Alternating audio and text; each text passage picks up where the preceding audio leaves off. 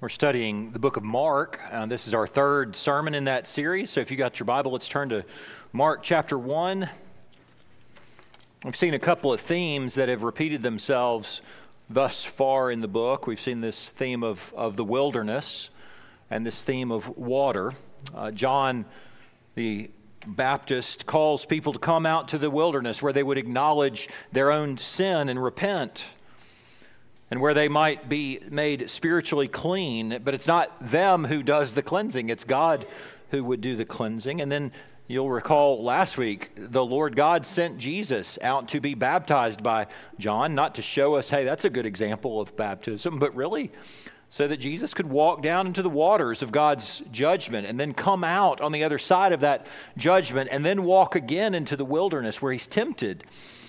Also, that he would be a faithful son to the Heavenly Father, unlike Adam, unlike the nation of Israel, unlike you, unlike me.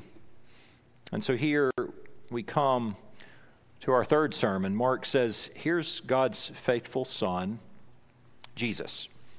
He's a king who frees and saves his servants. And so we'll pick up in Mark chapter 1. We'll read verses 14 through 20. And as we turn there, I'll just remind you that this is not um, Mark's reflections or any person's reflections about God. It's actually God's word to his people. So, Mark 1, beginning at verse 14. Now, after John the Baptist was arrested, Jesus came into Galilee proclaiming the gospel of God and saying, The time is fulfilled, and the kingdom of God is at hand. Repent and believe in the gospel. Passing alongside the Sea of Galilee, he saw Simon and Andrew, the brother of Simon, casting a net into the sea, for they were fishermen. And Jesus said to them, Follow me, and I will make you become fishers of men. And immediately they left their nets and followed him. And going on a little farther, he saw James, the son of Zebedee, and John his brother, who were in the boat mending their nets. And immediately he called them. And they left their father Zebedee in the boat with the hired servants and followed him. This is God's word. Let's pray for his help. Oh, Lord God, we thank you for your word. And now, as we uh, bring our attention to it, we ask that your spirit would quiet our hearts and our minds, remove distractions, but most of all, give us ears to hear what you would say to your people. And I ask uh, again, as I always do, that you would use uh, an ordinary, sinful, crooked stick like me to point to Christ Jesus, our Lord, in whose name we pray. Amen. You and I were actually designed, we were built by God to live under his reign. And yet, when Adam and Eve sinned in Genesis chapter 3, they were, they were, in a sense, trying to take the crown that belongs to the Lord and place it on their own heads. St. Augustine, who was the bishop of Hippo in North Africa in the fourth and fifth century, says that sin causes us to turn inward upon ourselves. And here's what he means everybody wants happiness but we seek it outside of the things that can actually bring true happiness. We were meant to serve the Almighty, not to serve the Almighty self. In fact, what happens is we begin to crumble under the weight of God's crown when we try to put it on our own heads. That's why you've experienced this, I know. Those who are the most self absorbed, the most self centered, are often the very people who are the most miserable.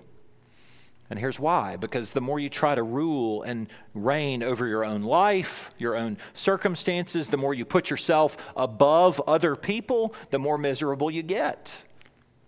Think about it. How happy do you really feel when you get into your own head? How am I feeling? Am I getting what I think I deserve? I wonder what people think of me. Am I being treated well? Am I being excluded? Am I proving myself? Am I succeeding or failing? Do I feel attractive or strong? The Bible says there's nothing more spiritually or psychologically or socially more destructive than self centeredness, than being self absorbed. It naturally kills your relationship with God, of course, but it also kills your relationships with everyone else. Because it's basically like you've taken God's crown and you put it on your own head, and then you're upset that the rest of the world didn't learn to acknowledge your reign. And so here it is. Apart from God's grace, self centeredness really is the trend of your heart and mind. Why would I open a sermon like this? Because Mark opens his gospel pointing to God's kingdom and pointing us to Jesus, who is wearing the crown. And Mark would have you see that the crown is on Jesus' head. In fact, all of this, this world into which he enters, is his territory. It's his land, it's his space. We haven't heard Jesus' voice yet. Suddenly, you come to verse 15 and we hear his voice, and the very first thing that he says is, Repent, believe the gospel, come, follow me. And so the passage before us says that God made you to lay down your crown. We'll see three main points this morning one message, one summons, and then two examples. We'll start with one message. We don't actually know how much time passed between the baptism that Jesus took, his time in the wilderness, and then when we pick up at verse 14, when John had been arrested. Some scholars think it could be as long as a year. So if you're uh, if you've ever read the Gospel of John, you remember there's this event that happens at a wedding in Cana of Galilee in John chapter 2, and Jesus' mother wants him to fix the problem of there's not enough wine and it's running out, and Jesus says it's not my time yet. Jesus is actually keenly aware of the issue of, of timing. And so he's not only trying to match this up in a way that John's ministry decreases even as his ministry increases, but more than that, Jesus is also well aware that in three years he must be sacrificed as God's true Passover lamb at the third Passover in his ministry. It's all deliberate. He's got to have this happen at that point. So pick up at verse 14. After John was arrested, Jesus came into Galilee proclaiming the gospel of God and saying, The time is fulfilled. Now, we've been saying that this word gospel was not originally a Christian word. We use it sort of like it's jargon in our world, but it was not that at first. This is really a common word in circulation among ancient people in Greco-Roman world. I've got two historical examples. I always borrow historical examples from people who know history better than me, but this, this word gospel, this word euangelion, was used in one context. Archaeologists and historians have found an inscription that starts with this the beginning of the gospel of Caesar Augustus. And then is told the birth and coronation and, and all the things that Caesar Augustus accomplished. Why? Well, because Caesar Augustus wanted to make sure that everybody knew that when I came to power, that's when everything changed in world history. The term was also used as it pertains to military victories. The Persian Empire invaded the Greek Empire in 480 BC. And when that happened, thousands of Greek people began, became enslaved to the Persian Empire there's two major battles that take place that, that kind of kick back against that. One is a battle at Salamis on the sea, and the other is the Battle of Marathon that you may have heard of.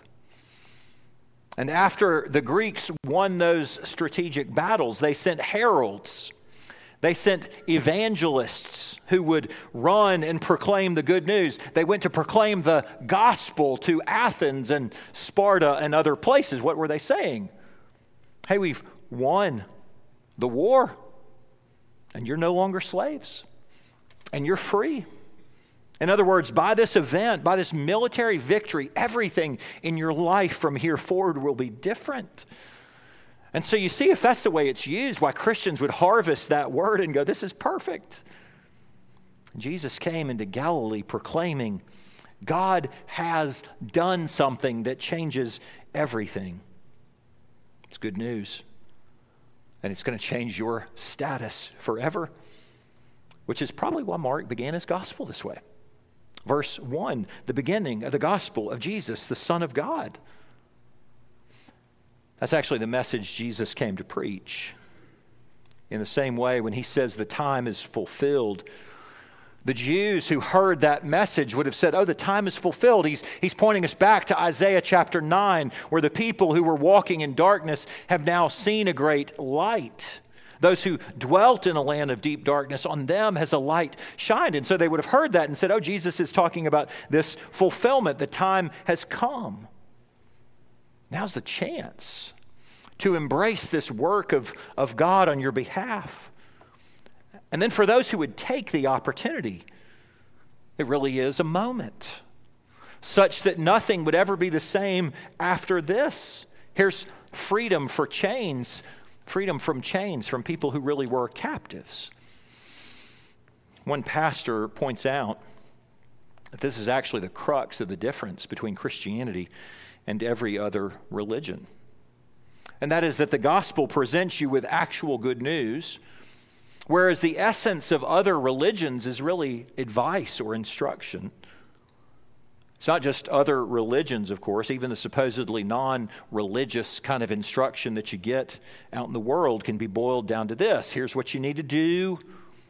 Whereas the gospel says this is what's already been done. This is what you must accomplish.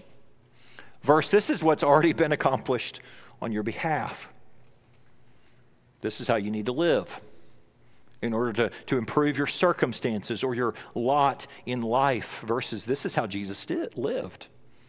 Moreover, this is how Jesus died that you might be saved. You see, Christianity is completely different. Back when I, before I went to seminary, before I decided to pursue the work of ministry, my boss, who was in the insurance industry, handed me a book right after we'd had our first child. It was a book about how to build financial wealth. And uh, so my boss gave it to me. He said, You should read the whole thing, but specifically, you should read the part about how to send your kids to college. It's got a great plan in it. Brand new dad, I thought, man, this is helpful, pertinent.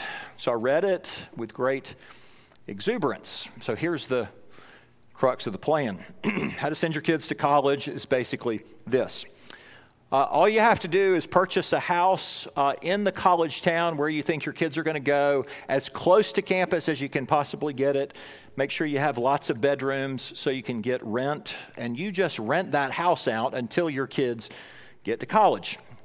Then, when it comes time for your kids to go to college, they can't go anywhere else. They have to go to that school, and you tell your kids to take out student loans loans, all of which can be deferred until they get out of school. And then, after everybody's out of college, then you simply take the house, which we presume has appreciated exponentially because of the great market in a college town. But you've also had renters pay down the mortgage over the course of that time. And then you sell the house for a big profit. But you don't take the profit yourself, you give it to your kids and you let them pay off their student loans. And I thought, Wow, it's really detailed. It's a lot of instruction here. And I felt for just a moment a little bit inspired by it. And then at the end of the day, I realized, well, that's just advice. That's instruction. Here's what you need to do. But here's what you notice the very best advice in the whole world can never do what the gospel can do. And that is that advice never really takes a burden off of your shoulders, it doesn't relieve you.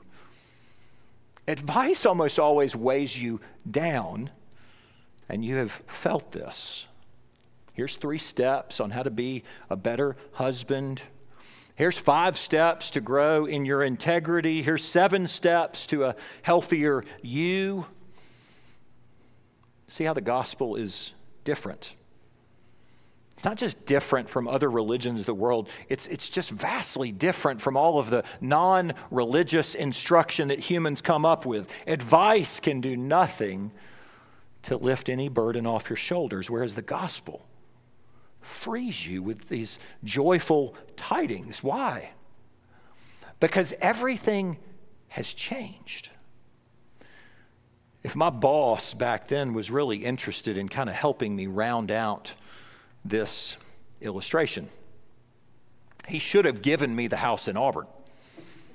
He should have said, Here's a four bedroom house. It's right next to campus. It's got three bathrooms, and here's the keys. So that I wouldn't have been just simply inspired. Well, that's a cool idea. But everything would have changed. You see, that's what the gospel really does it changes things, not by way of instruction, but by way of fact. And here's the world who sells you advice, who sells instruction in what to do. And here's the gospel, which actually brings good news to you. And that good news changes the trajectory of your entire life. God made you to lay down your crown. We've seen this one message. Now let's look at this one summons. Verse 14, where I picked up before, Jesus came into Galilee proclaiming the gospel of God and saying, The time is fulfilled, the kingdom of God is at hand. Repent and believe in the gospel. This is classic Mark. He, he summarizes this probably big, beautiful sermon with an economy of, of words. It's not obviously the whole sermon that Jesus preached, it's really a summary of what he said. Now, Mark's first readers who were hearing this and reading it in the church in Rome understood what most of us don't catch at first blush. What is the kingdom of God? And then what does he mean by repent and believe in the gospel? Let's think through this sec- separately. What does Jesus mean when he says the kingdom of God is at hand? Well, what Jesus is doing is he's linking it to all of these Old Testament promises of the arrival of God into the presence of his people. But, he, but God doesn't come in those prophecies just simply to make himself known hey, I'm the Lord. But rather, he comes to be known to deal with the issue of alienation that stands between God and men. And so, this phrase, kingdom of God, is sort of like a, a, a, verbal billboard. God has come to do what no human being could ever do. God initiates the act to save us. What's Jesus saying? He's saying, I am the decisive moment in all of history that changes everything.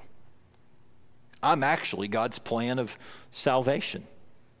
In me, God comes to you. This is why we began with this concept of a crown. Because when Jesus declares that the kingdom of God is at hand, it's like a trumpet blast which reverberates through the fog of lies that men and women have believed throughout history. God's the king, you're not. And this is no small thing.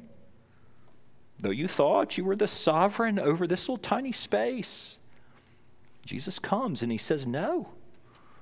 This all belongs to the Lord. I want you to imagine a small tribe of 40 people who live in a tiny corner of a massive empire.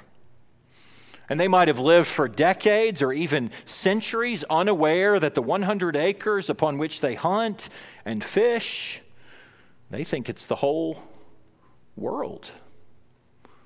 But it is, in fact, just a postage stamp on the map of a, of a global empire. And it's an empire that's ruled by a great king with armies of thousands and people in the millions. It's an empire that's not measured by acres, but by thousands and thousands of miles and millions of people.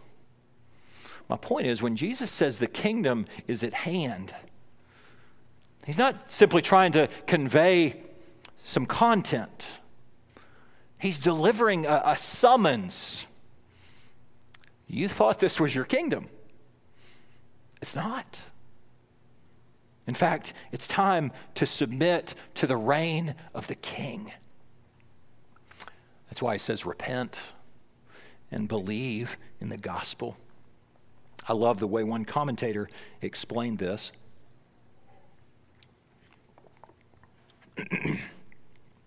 he says, Only through repentance can a man participate with joy when the kingdom of God breaks forth. In fact, in Jesus, men are confronted by the word and the act of God. So to repent and to believe in the gospel is a summons to actually make a radical decision, to do something with the king who has come. It's one of the many reasons you cannot simply stand at a distance from Jesus and say, Yeah, I, I admire him. He's great. He's a good moral teacher, and then all the while shaping him into the Jesus that you want him to be. So you come to the Gospel of Mark and you actually learn well, we actually have to learn who Jesus really is. And who he is is not often who we make him to be. He doesn't leave you with the option of saying, good man, good teacher, nothing more. It's also the reason that you cannot make Jesus a supporting actor in a play that you think is about you.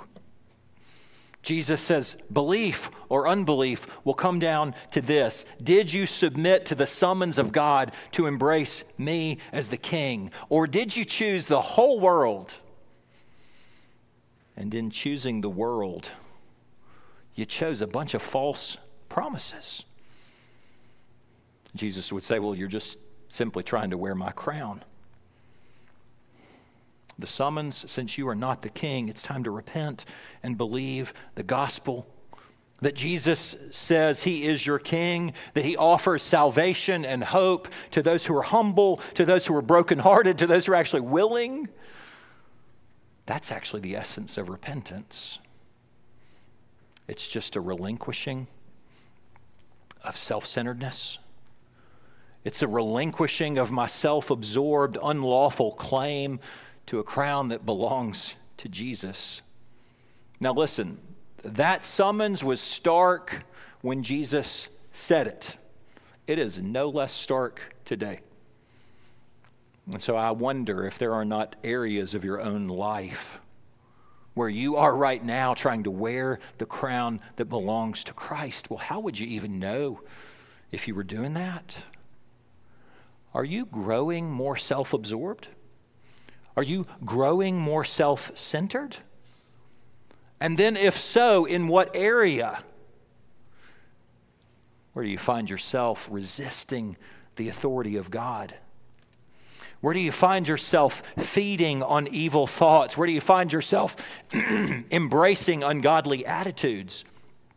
Where do you find yourself consumed with what other people think or hiding from what you think they might think? Those are the spots where you need to hear the summons of Christ. He says, The time has come, the kingdom is here. It's time to repent and believe, not only that I reign but also that you don't. And I'm here, says Jesus, to offer to save you from yourself. God made you to lay down your crown. So, Mark summarizes the one message of Christ as one summons to come to Jesus with repentance and faith. And then our sermon closes with two examples of what a response of faith looks like. These two examples pick up at verse 16. Passing along the Sea of Galilee, he saw Simon and Andrew, the brother of Simon, casting a net into the sea, for they were fishermen. And Jesus said to them, Follow me, and I will make you become fishers of men. And immediately they left their nets and followed him. A couple of quick comments I want to make uh, about this. This vocation seems so different from what we're familiar with. In the first century, meat is not particularly cheap and it is not particularly plentiful. But, but fish is both affordable and plentiful. Uh, you've probably been told these guys are like country bumpkins. They're not. These are like working class, middle class, small business owners. And the reason I say that is because they really do give up something to follow Jesus Christ. That's what these examples teach us. And that is that everything in the whole world must become subservient to your relationship with the Lord. Another comment. If you grew up around the church and you heard this phrase explained in your childhood, fishers of men, I bet you were like me. You envisioned, hey, that sounds pretty neat. It'll be like reeling in God's people, kind of tossing them into the boat. And in one sense, that's true, but you need to pick up that passage that we read from Jeremiah. In fact, the whole Old Testament is full of this. The image is very ominous because it's a picture of, of judgment. How do we know that? Well, ancient people would have looked at oceans and seas as, as a great death, a great abyss from which you could never be rescued. And then, more than that, Fish don't actually want to be caught. A hook or a net that reels them in is not what they desire. And so, what Jesus is actually saying to them is not something that's cute and campy. He's saying, You're going to be a part of reeling my people out of the depths of judgment of God. I want you to participate in rescuing them from hell. I want you to also notice, though, that discipleship in Jesus' way of speaking is a, is a progressive, ongoing process. I'll make you become fishers of men. And then the rest of the Gospel of Mark, in fact, all of the other Gospels, is going to chronicle how slow and, and, and deepening this takes place, being changed into the image of who God meant these men to be. One other thing you notice that Jesus goes out to find his disciples. And to the first readers, that would have read as extremely unusual. Because if somebody wanted to study under a particular rabbi, the, the person would go to that rabbi and say, Hey, could I study under you? Could I learn from you? Maybe some of you chose to go to a particular school or you've invested in a particular college because you, you wanted to, to study under those who were respected in their field. a few years ago, when I say that, I mean 20, when I chose to go to seminary, I chose a seminary because I wanted to study under some particular men. One of them was a man named Jack Collins, who was a part of, of translating the Old Testament for the English Standard Version of the Bible. So when Crossway Publishing said we're going to create the English Standard Version, they went to Jack Collins and they said, We would like you to oversee the translation from the Hebrew to English. And then he came along and he wrote a lot of study notes, which have been compiled into the Old Testament books of the ESV Study Bible. I wanted to study from a guy like that and some others like him. Now imagine Jack Collins rolling down to Birmingham, tapping on the 29 year old's door who's selling insurance. Hey, Eric, I would like you to come study under me. I'd like to teach you the Old Testament. It didn't happen that way. It doesn't happen that way, but why does it happen that way here? Because Jesus wants to make sure that you know that unless God calls you to himself, you would never choose to come on your own. Which is why Jesus would later say, You did not choose me, but I chose you. Now look at verse 19. Going on a little farther, he saw James, the son of Zebedee, and John, his brother. Now, most scholars think that, that Peter and Andrew are in business together with James and John. And so it's just a little further down the beach. They're mending their nets. Verse 20 Immediately he called them, and they left their father Zebedee in the boat with the hired servants and followed him.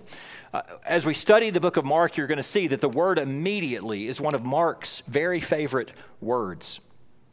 In the case of Simon and Andrew, immediately they left their nets and followed him. In the case of James and John, there they are over there mending their nets. Immediately Jesus calls them and they left their father Zebedee and they left him with servants.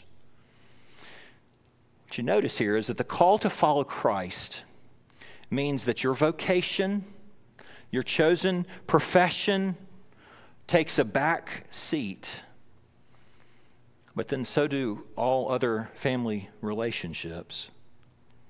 To modern people like us, to leave my job, to leave my career, to leave my supposed calling, well, to follow Jesus, well, that's really radical. But to ancient people, to people from traditional cultures like this one, it's actually far more stark. To leave your dad in the boat and to jump out and follow this man. Zebedee's over there still mending nets. But here's two examples. And both pairs of brothers respond to Christ, and both are, are leaving something which is very meaningful. But let me make something very clear. We're going to see Andrew and Simon fishing again. In other words, I don't think this is the last day that these men decided that they would earn a living.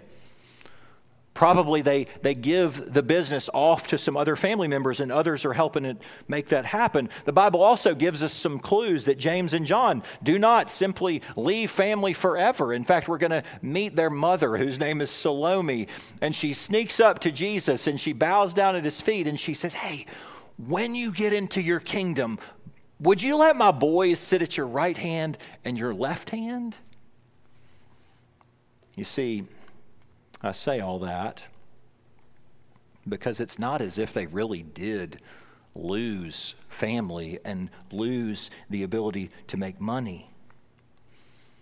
And yet, the message is this if you want to be a disciple of Jesus, then you may be called to put everything else that you value under the reign of Jesus work, career, hobbies, money relationships, even your patterns of sin. Now, the world tells us that we are finding our lives in all of those things. That we're really finding all of our hope in that career and that hobby and that money and those relationships and those sin patterns. But here's the Bible's comfort.